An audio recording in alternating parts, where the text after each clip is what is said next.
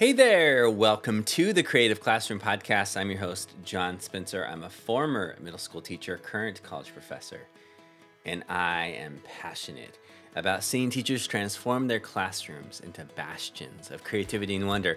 And so on this podcast, I share ideas and strategies. I talk about things that worked for me, but also those big, epic fails that I learned from. I talk to experts, I share strategies, and I do all of this because I truly believe the teachers play a profound role in helping students reach their creative potential.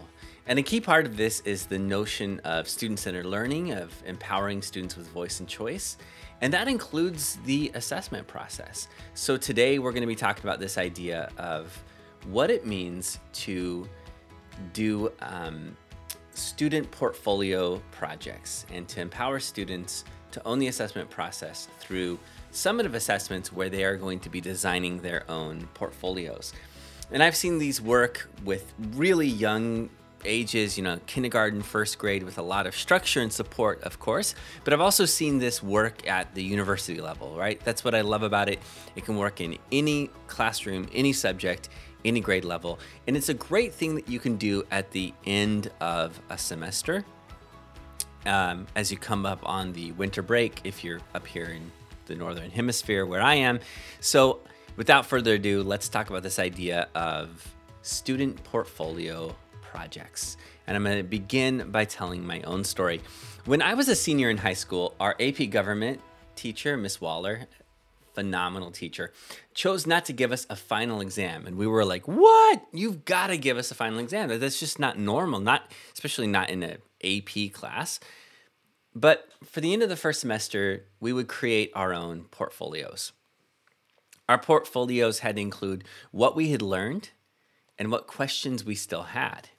Our teacher asked us to reflect on both the finished products and the learning process as a whole. We would then need to end with our goals for the upcoming semester. And beyond that basic set of criteria, we as students had the freedom to design the portfolios in a way that reflected our own individual creative voice. Now, I created a highly visual portfolio book in a style that fell somewhere between journal, scrapbook, and choose your own adventure book. I had so much fun with it. I drew cartoons on the side and I included sketch notes of core concepts I'd learned. I had little uh, comic strips that I made, and I chose a really chronological approach. A friend of mine created a website on GeoCities. I don't know if you are familiar with that. I'm dating myself right here. It was a thing back in the day. And it was everything you could imagine with flashing GIFs or GIFs. I'm not going to enter that argument. It's totally GIFs. And low resolution scanned photos of his work. My twin brother, we'll call him Jim since it's his name, was the only one who chose an audio option. And he recorded an NPR spoof called Stale Air where he did his best to create a breathy, toned down NPR voice as he interviewed himself and reflected on his work. My brother spent hours splicing together the audio with various accents for news reports, fake interviews, and a David Bianculli inspired review of his book. That was my brother, right? Now, things have changed a lot since then. Students can craft digital portfolios with embedded multimedia rather than relying on flashing GIFs. They can craft a portfolio podcasts without having to splice together audio with two cassette tapes.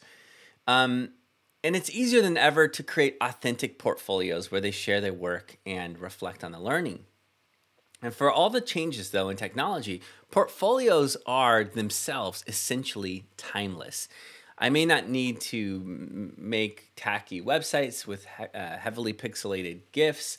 I might not need to you know use a tape deck back and forth but the the skills of learning how to reflect and how to share those remain constant i want to share a couple of benefits of student portfolio projects. Students learn how to self-reflect. They learn how to figure out what their mastery level is.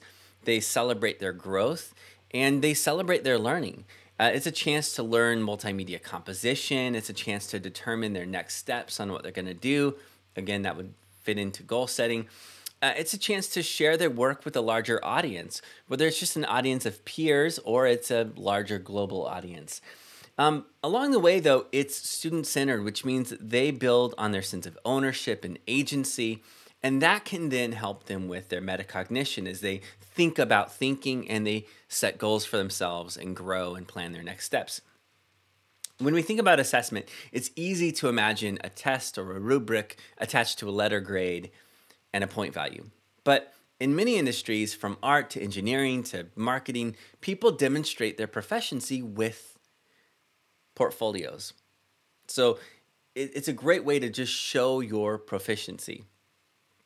These portfolios demonstrate the creative craftsmanship and, and unique skills that people have attained. But these portfolios can also tell a story about your journey in learning.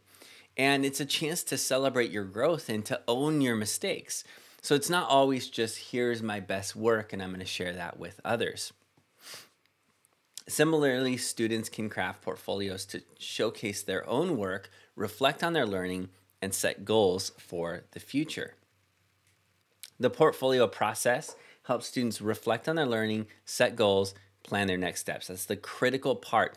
And what that's doing is that's actually helping with what is called the metacognition cycle, which I uh, brought up just a minute ago.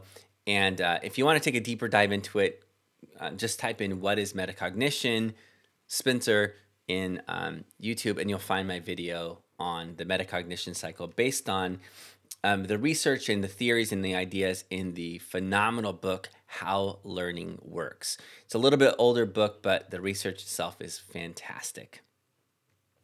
Students can also gain confidence as they share their work with the larger world, and um, that confidence allows them to take more creative risks and grow as a result. So, again, th- that's the big why, but what does it mean to actually get started with it? How do we do this? Well, I want to share five ways to get the most out of student portfolio projects. Number one, let students choose the platform. Some students might choose a blog, some might want it to be done on a website, some might prefer doing talking head style videos, still others might take snapshots of their work and they want to do an annotated slideshow. Some might want to ditch the digital option altogether and go old school, like I said, similar to what I did before with sketch notes and, and things like that. Give them options on how they compose it and how they make it their own. This is a chance for them to show, you know, this is who I am. I'm proud of who I am. I'm not afraid to share who I am. And this is my work. This is my learning. This is how I've grown. So, again, the first idea is that we can let students choose the platform. Number two, we can encourage students to own the organizational structure.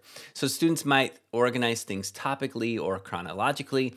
They might create a chronological portfolio that they break down into categories with you know best work, growth, and next steps. And as a teacher, you might want to find exemplars from outside the K-12 domain and encourage students to assess the pros and cons of different organizational structures before developing their own structure. This process works well with secondary students, but for primary grades, it might be that you have to kind of set up the organizational structure for them ahead of time. But again, we can do this categorically, we can do this chronologically, we can do this topically. It's really up to them in terms of how they are going to organize their portfolios. Number three, have students reflect on both the learning process and the final product. While we tend to think about portfolios as a chance to demonstrate one's best work, it's also an opportunity to tell a story. Students can share exemplars of growth and improvement. They might reflect on the strategies that they use, the problems they solve, the challenges they faced along the way. And as a teacher, you might provide students with sample questions that they can use to guide the reflection process. This is where I think, um, honestly, having exemplars, having uh, sentence stems, having questions, and in some cases, even using AI as a process of reflection and uh, sort of metacognition can help it move to that next level of reflection. So they're not just focused solely on the product, they're thinking about the learning journey that was involved along the way. Number four, choose a variety of work. Students might include their best work, their favorite work, the work that demonstrated the most growth, the work that made them think, um, the work that shows the deepest amount of learning. Another option might be for students to select key works from different weeks in the semester. And so they're going to be selecting, again, you know, based on this unit, choose one artifact fact, um, to use. Based on this unit, choose another artifact. You get the idea. Um, I've seen teachers even take it to a, a whole different level where um, their portfolio will have multiple subject areas and you have to explain the connections between the learning that you um, engaged in in different subject areas and how they're related to each other, which I think is kind of a an interesting way to think about that. And finally, number five, don't wait until the end of the school year right? Integrate portfolio projects into your unit plans. Carve out some small amount of time to have students engage in reflection, to have them find artifacts, things like that. Um, this might seem challenging in when it's a virtual environment. It might seem challenging when there's a time crunch, but I really think it's worth carving out some time in terms of getting this done.